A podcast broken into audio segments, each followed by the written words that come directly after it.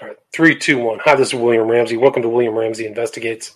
On tonight's show, I have a very special guest. He comes to us from the UK. His name is James Fenwick, and he just wrote a book in December 2020 titled Stanley Kubrick Produces.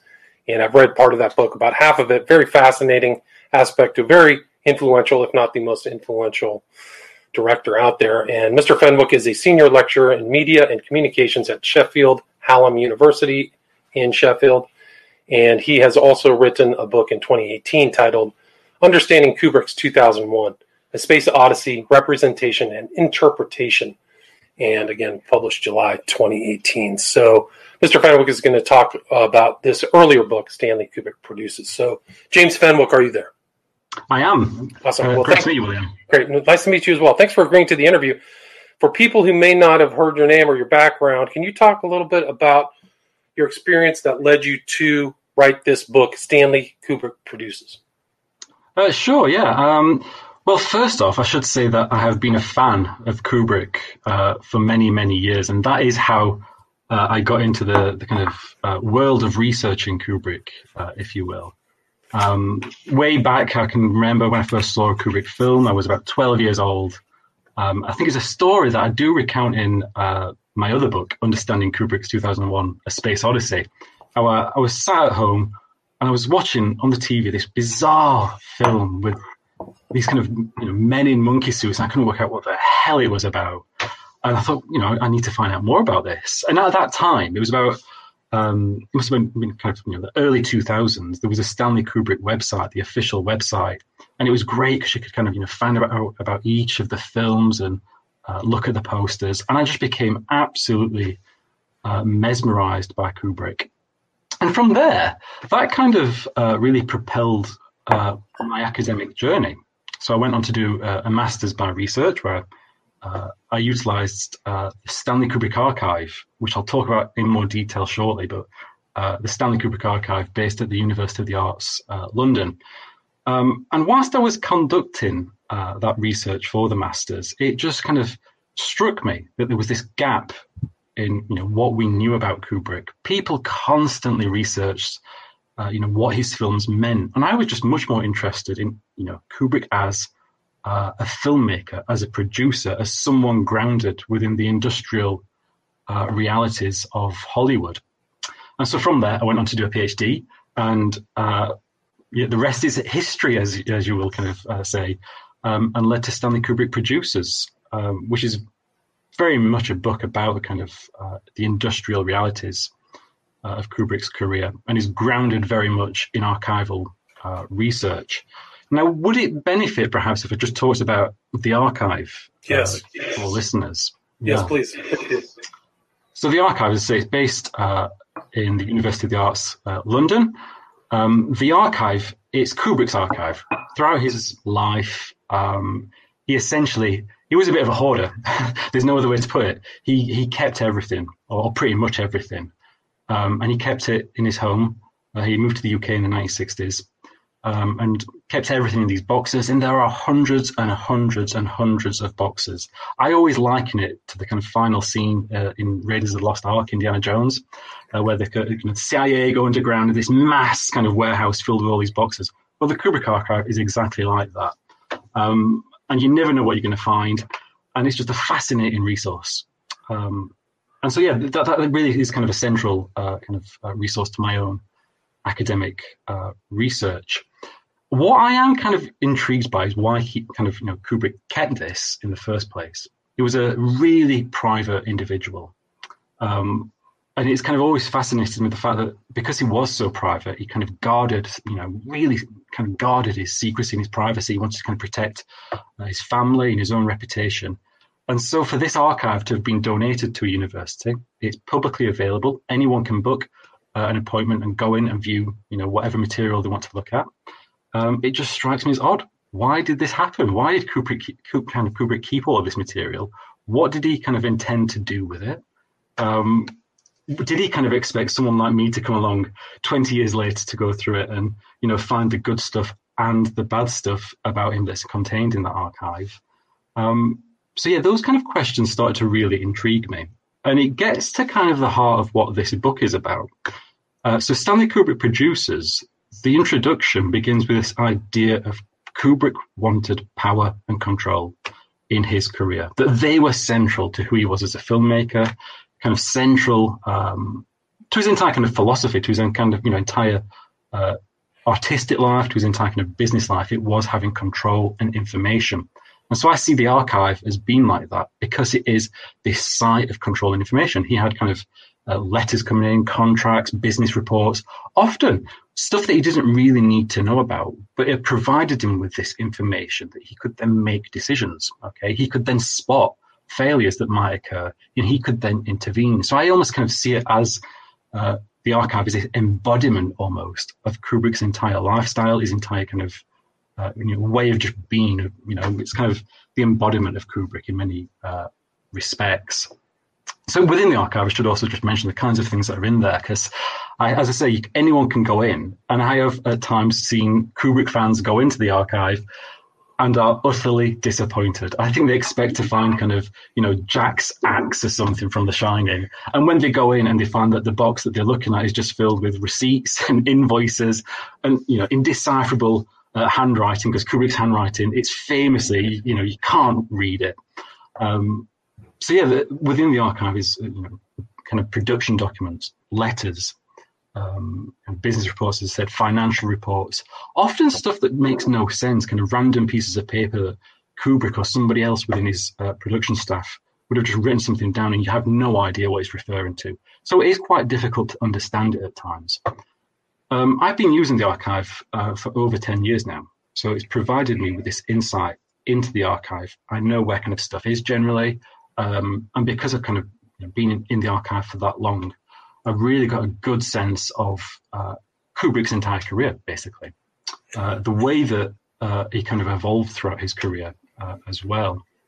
Um, I mean, that's what's fascinating about it is you have so many details from his kind of early years and aspects that really, I, to my knowledge, I had not seen before. Some of the productions that they never made, and you even use the word overproduced in your book.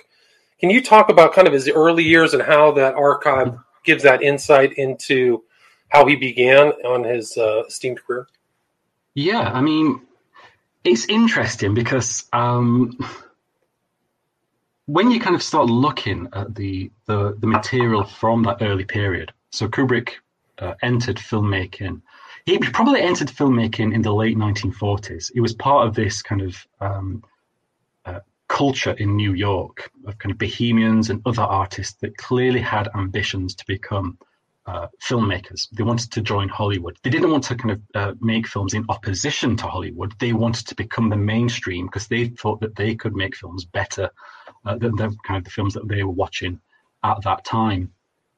So Kubrick clearly had kind of uh, ambitions. He thought he was someone that was really kind of uh, better in many respects than other people out there. And there is a tad kind of, uh, you know, this kind of tendency of arrogance at times that comes uh, kind of across. Uh, you know, someone that's very young and kind of a bit of an upstart, and even kind of his contemporaries at that time try and warn him, look, just calm down. You know, don't try and upset people in Hollywood. You're going to, you know, uh, fall foul and you'll never make it. Um, but in that early period, so from kind of 1950 through really to kind of 1955, Kubrick was always living on the breadline. He wanted to become a successful uh, filmmaker. Uh, and in making this kind of transition to become a filmmaker, he'd given up a really successful career as a photographer. He was getting paid a really uh, decent wage at what was then called Look magazine. He was a, a photographer, and Look magazine was essentially a, a photojournalist uh, kind of journal, if you will. I mean, he had a really uh, healthy wage, but he, he, gave all that up. He quit because he had these, you know, as I say, ambitions to become uh, a filmmaker and to start pursuing uh, a range of different projects. Now, initially, he did kind of think that, you know, he could adapt uh, literary classics. Ernest Hemingway, for instance, he tries to uh, purchase the rights to a range of different Hemingway uh, novels around about 1951. But um, the kind of the publisher realized that this guy had no money. It's just some guy from you know the Bronx. What's he going to do? He's, he's useless, and so they kind of ignored him.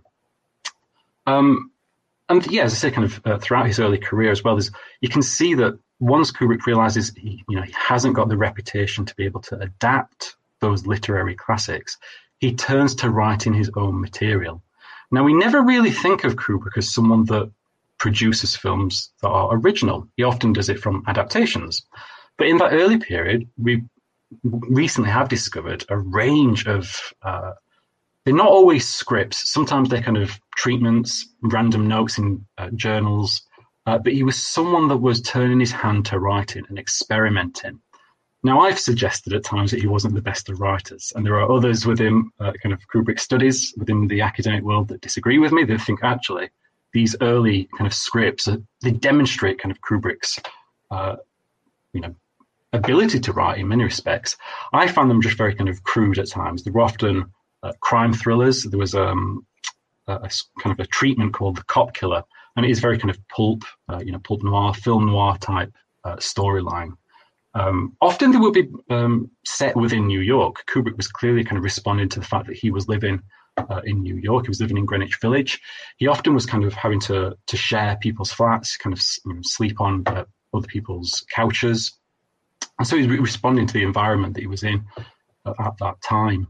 Um, often also as well, kind of writing these alter egos, and this is the other thing that we've come across: the fact that uh, Kubrick was kind of reflecting on the relationships that he was in, often writing about kind of jealousy, marriage, uh, affairs, um, very kind of at times um, very kind of controversial material. There's some stuff in there that um, I've read. There's one particular uh, story. It was called Jealousy, really kind of well developed, uh, and it features scenes of domestic violence that are akin to The Shining, the way that you know, Jack and Wendy uh, in that film interact. So yeah, the archive is filled with um, many kind of ideas that were never adapted, never produced, um, and kind of you can, that, sorry, I think you yeah. can see in your book, like his idea of controversy was very prevalent in those archives from the beginning, even before Lolita or some of these other. Like he had a, he was intentionally trying to have controversial subjects for their, you know, for what they do to the public public's interest, right? Do you agree with that? I think controversy um, again, actually, because I said that kind of control and information was central to Kubrick. Controversy was central as well. Um, quite often, purposely instigating uh, controversial situations uh, as a way to further his own career. Um, so there's two kind of ways that we can look at this, this idea of controversy with Kubrick and what we can find in the archive. One is through self-promotion, where he would controversially write himself into kind of uh, positions of power and, and being, you know, the, the, central artist. So he did this, for instance, on a production uh, called Mr. Lincoln, which was a, a television series. Uh, and he tried to make out that he had kind of more input on that particular uh, series than he actually did. And this led to him being dismissed uh, from that production. So that's kind of one way that he does it, this kind of idea of self promotion. Uh, which is something I might come back to actually in a minute, because there's recent revelations that we've discovered as well about that. Um, but also in terms of controversy, there's this idea of how he would purposely select material that he knew would kind of anger uh, kind of uh, censorship bodies around the world that might anger uh, kind of certain demographics and audiences. So something, and I'm kind of skipping ahead here to, to Paths of Glory. He knew that that film would go down kind of, you know, really negatively in Europe at that time. It was a film that was depicting the French military in not the best of lights. Okay, the kind of uh, the French military or uh, more kind of specifically, the, the higher kind of commands within the French military are portrayed as being very kind of uh, ruthless and not really caring. And Charles de Gaulle, uh, president of France at that time, really did not like the film and threatened to ban it if United Artists would release it there. Kubrick immediately sensed that this was an opportunity and was begging United Artists to release it because he could think of nothing better than Charles de Gaulle trying to ban the film, of having people kind of outside uh, cinemas protesting it. For him, that was exactly what he needed uh, to further his own reputation and to kind of, you know, get interest in his films. So, yeah, there's kind of those two aspects of controversy. Um, and they remain throughout Kubrick's career as well. Sorry, you were going to ask something. Oh, I was just going to say, like, other than that contrary, he comes out of New York City, this kind of avant-garde idea. So he's thinking about Hollywood in a, in a way, but he was also, I think your book shows that he was also very keen on commercial prospects of any projects as well. Can you talk a little bit about that, or the kind of his early years? Yeah, I mean, again, um, with Kubrick because I think sometimes we have this idea that um, he's always wanted to produce something that's perhaps a bit different that's against the mainstream, but far from it. Kubrick was a businessman. He was someone. I mean, that's how he got into the kind of whole filmmaking business. Was that he thought he could make a profit if he made a short film and he could make a quick book. But his first few attempts of, of, of short films were kind of disastrous in terms of financial profit. He made nothing. um, but in terms of the what we can see in the early years is that he was turning towards um, what he termed action material. He thought that action films.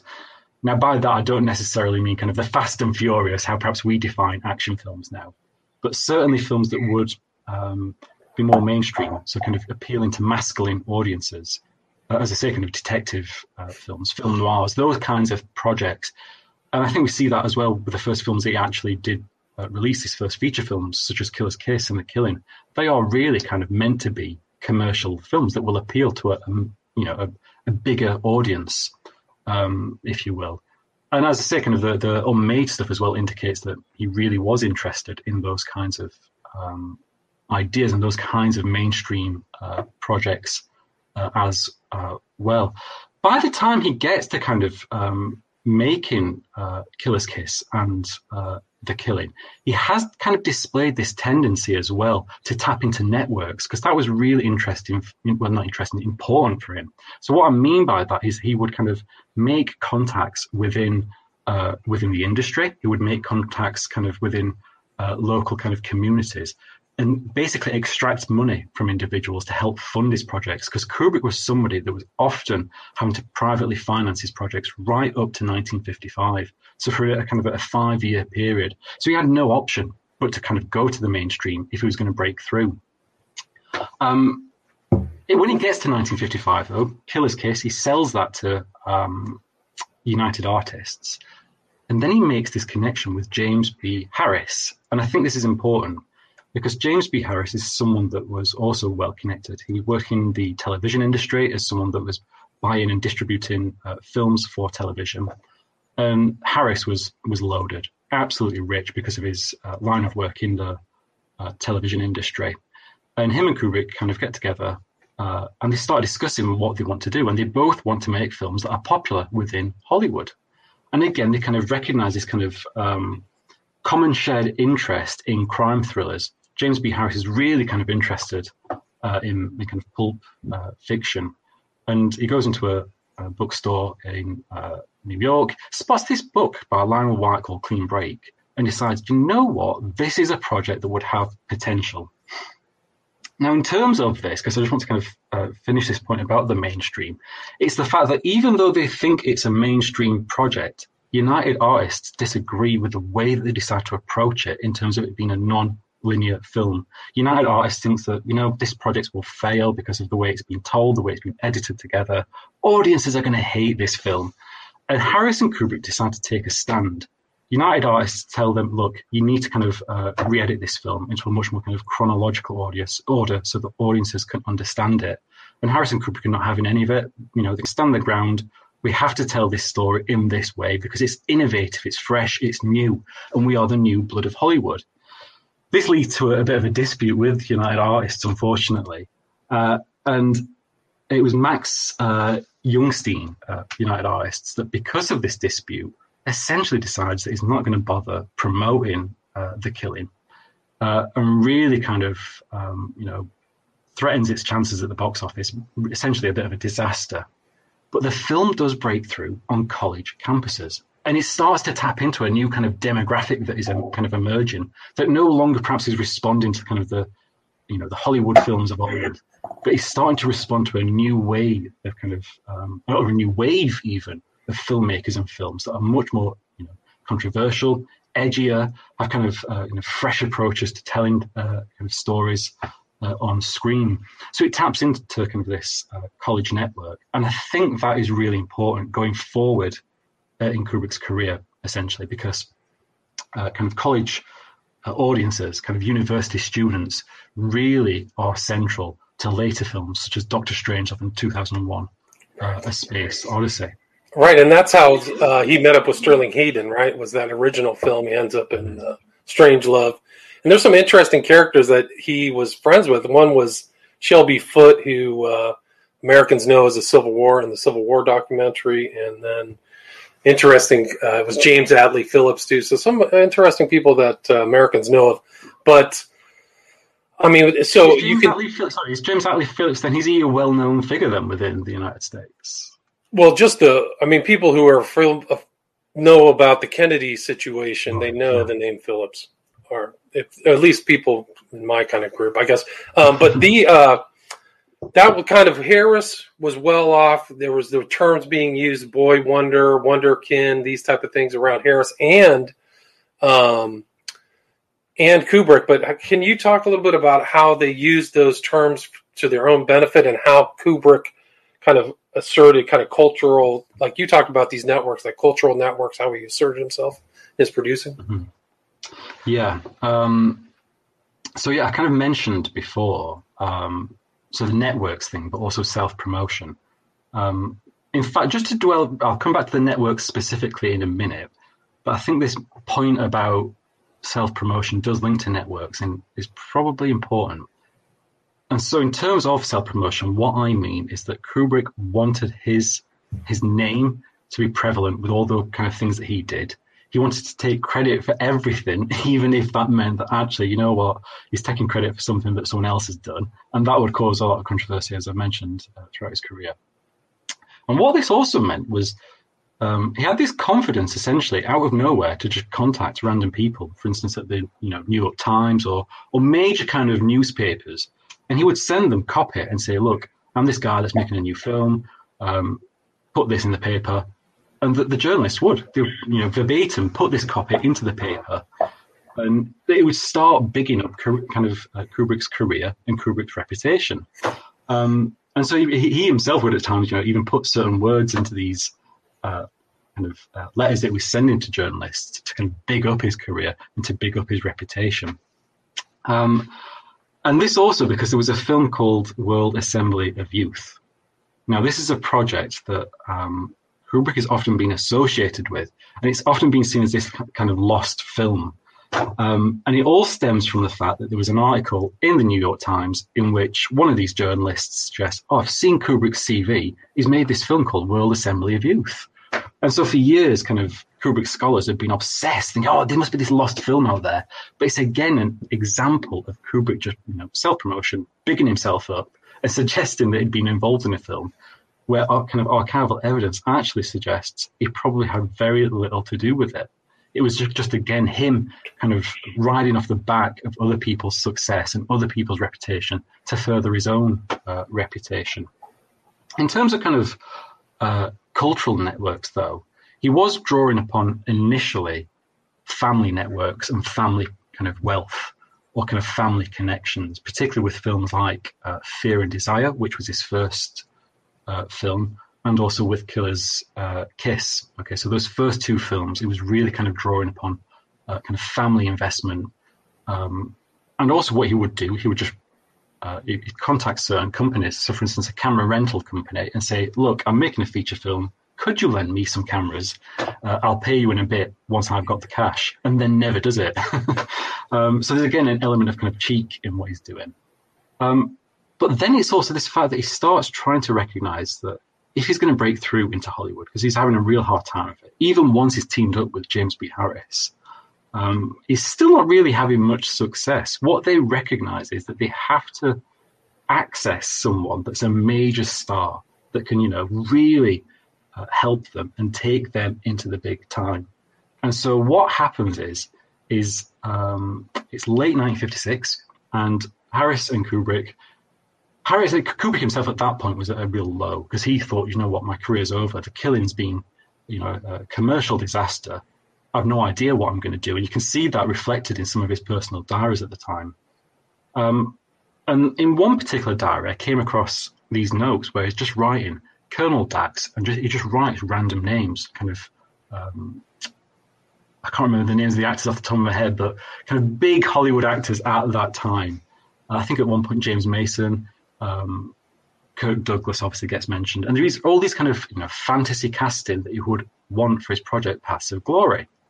Now, obviously, Kirk Douglas eventually uh, is cast in the leading role of Paths of Glory, um, and Kubrick and Harris basically just decide to approach him. They have no idea if he's going to you know, agree to appear in this film, but they just chance it. They recognize that Paths of Glory might actually be a project that would chime with Kirk Douglas's own kind of liberal ideology and liberal values. He was someone that was obviously kind of really, uh, you know, interested in issues of freedom and those kinds of topics. And Paths of Glory is exactly about that.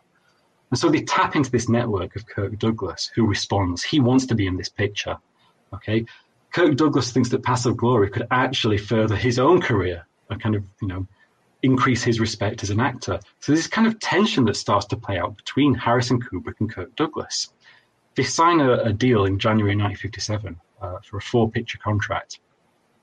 Basically involves uh, Harris and Kubrick using Kirk Douglas for Paths of Glory, and after that, Kirk Douglas would then have Harris and Kubrick kind of locked into this contract and having to work for him essentially for around about seven or eight years. And Harris and Kubrick want none of this. They signed this contract just to get hold of Kirk Douglas.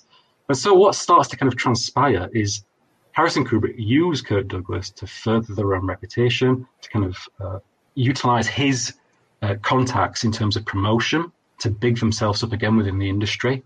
But in the back of their mind, they have one kind of you know, thing that they will do, which is they will ditch Kirk Douglas at the first opportunity because they don't want to work with him beyond uh, Paths of Glory. And so, what plays out for kind of several years between 1957 when they signed this contract with Kirk Douglas through to kind of um, it's around about 1962. I've not got an exact date of when uh, the contractual relationship ends, but essentially there's this constant tension between them of Douglas recognizing that these guys they're just messing about. They've got no intention of working with me or producing another film beyond of Glory with me.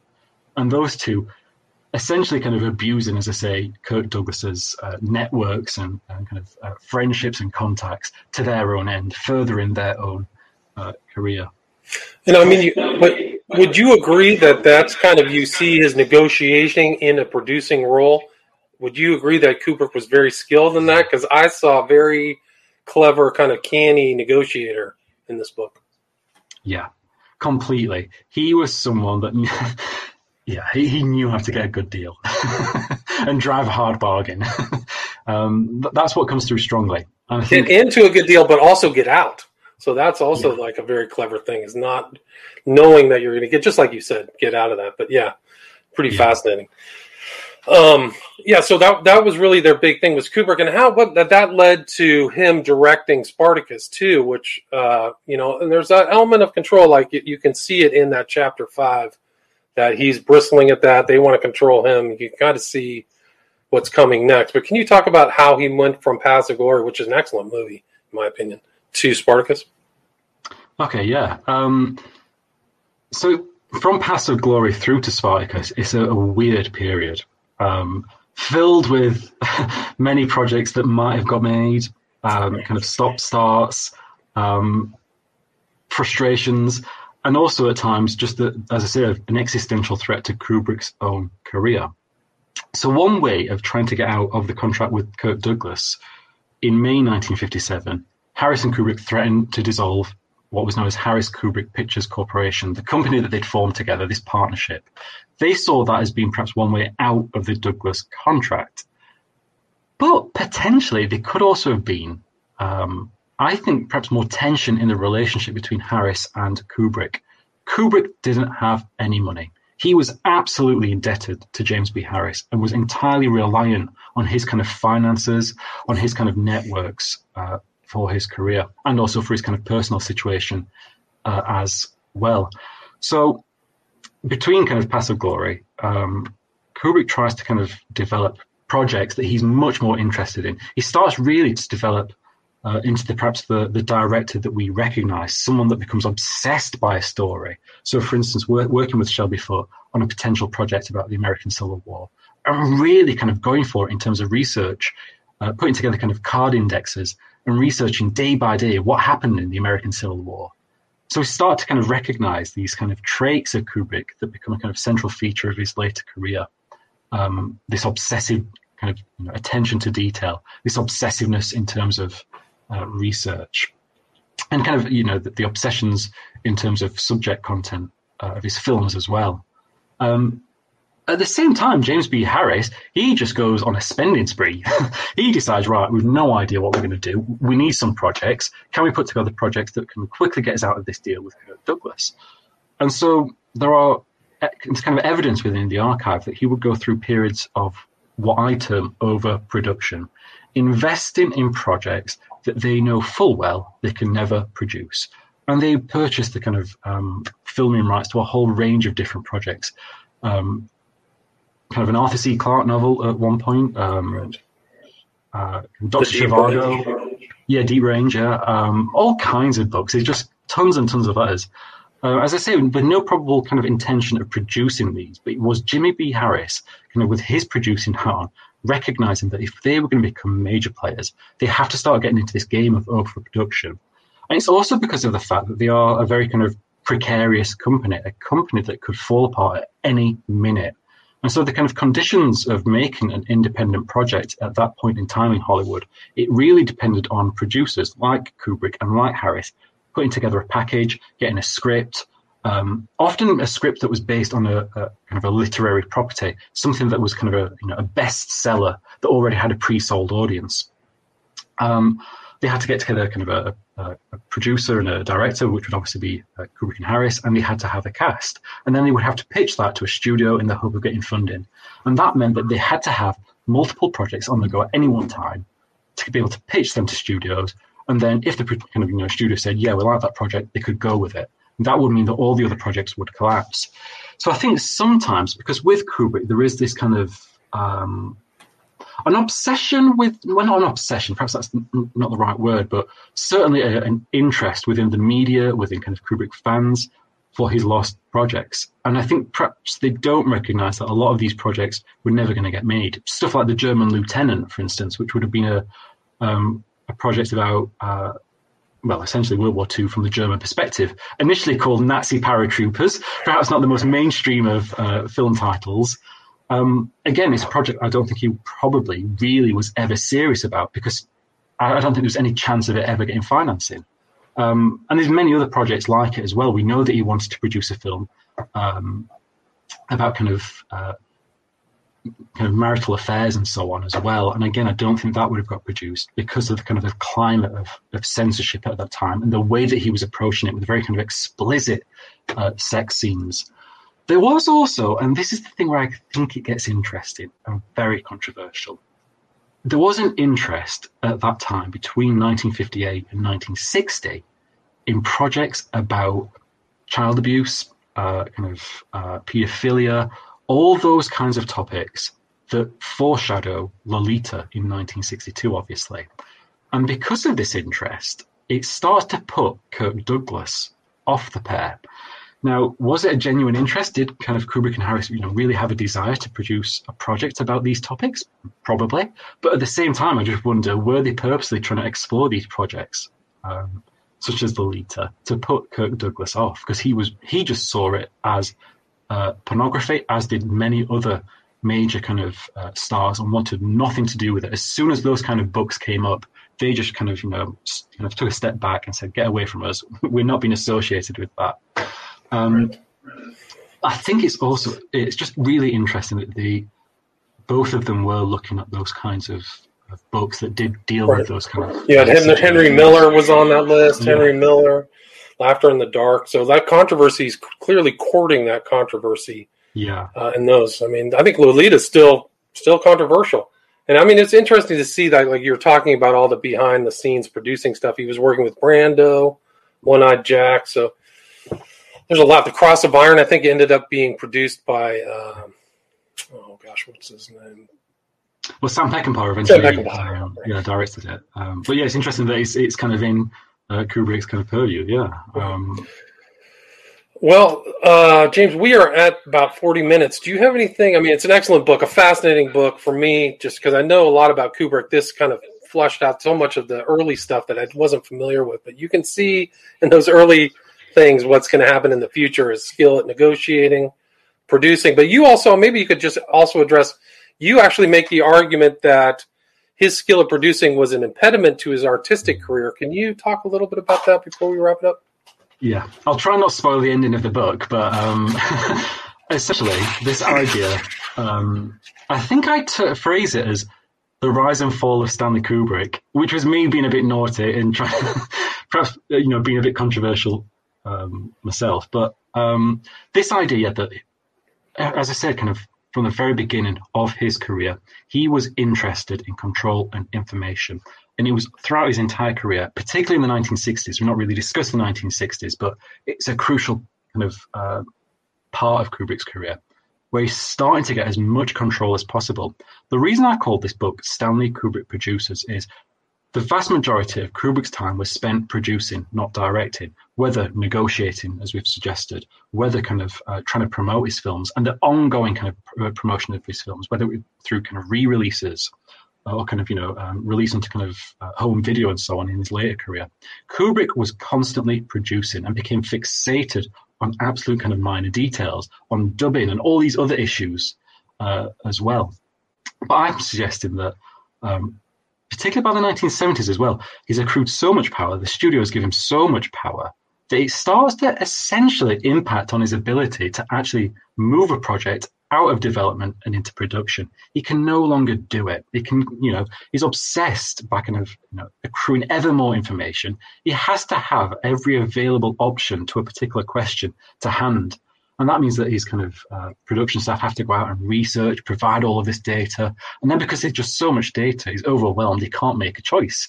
Um, and it, as I say, it kind of really does impact uh, between, between kind of the 1970s through to kind of uh, the end of his career, this kind of obsession for control and information. He can no longer actually actively produce, as I'm suggesting, which I know is a controversial statement, and perhaps some people would disagree with it. Um, I, I think the archive is the embodiment of that, though. I think the archive, as I said at the start, this massive, massive archive, hundreds and hundreds of boxes, it's the embodiment of control and information. It's the embodiment of Kubrick as a producer. And it's the reason he couldn't move a project out of development and into production. He just had to research everything and every possible outcome to the point that, you know, it, it just took up all of his time. right. I think you wrote like there was nine films and then last 25 years, only four films. That's not really yeah. a, a huge amount of output. Again, the title of the book is Stanley Kubrick Produces by James Fenwick. Where can people find the book? It's um, available in all good bookstores. It's on Amazon, uh, Rutgers University Press, which is the publisher. Um, so, yeah. Fascinating book. Great interview, too. Fascinating interview. Learned so much about this interesting character, Stanley Kubrick. So, again, James Fenwick, title of the book is Stanley Kubrick Produces. Thank you so much. Thank you very much.